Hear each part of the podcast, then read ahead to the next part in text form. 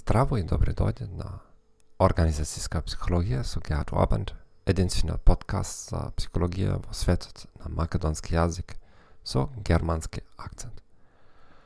Во оваа епизода ќе зборуваме за основни прекораки за добар интервју за избор. Постојат два главни критериуми за квалитетот на интервјуто за избор. Сигурност и валидност. Дали различни интервјуери би направиле слична проценка за истиот кандидат?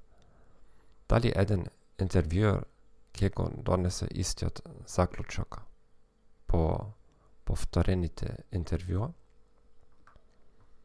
Дали прашањата за интервју се репрезентативни за потребните вештини на работното место,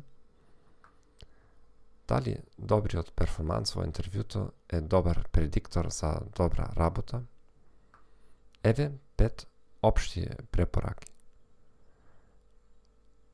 Направете анализа на работата и фокусирате се на незните резултати.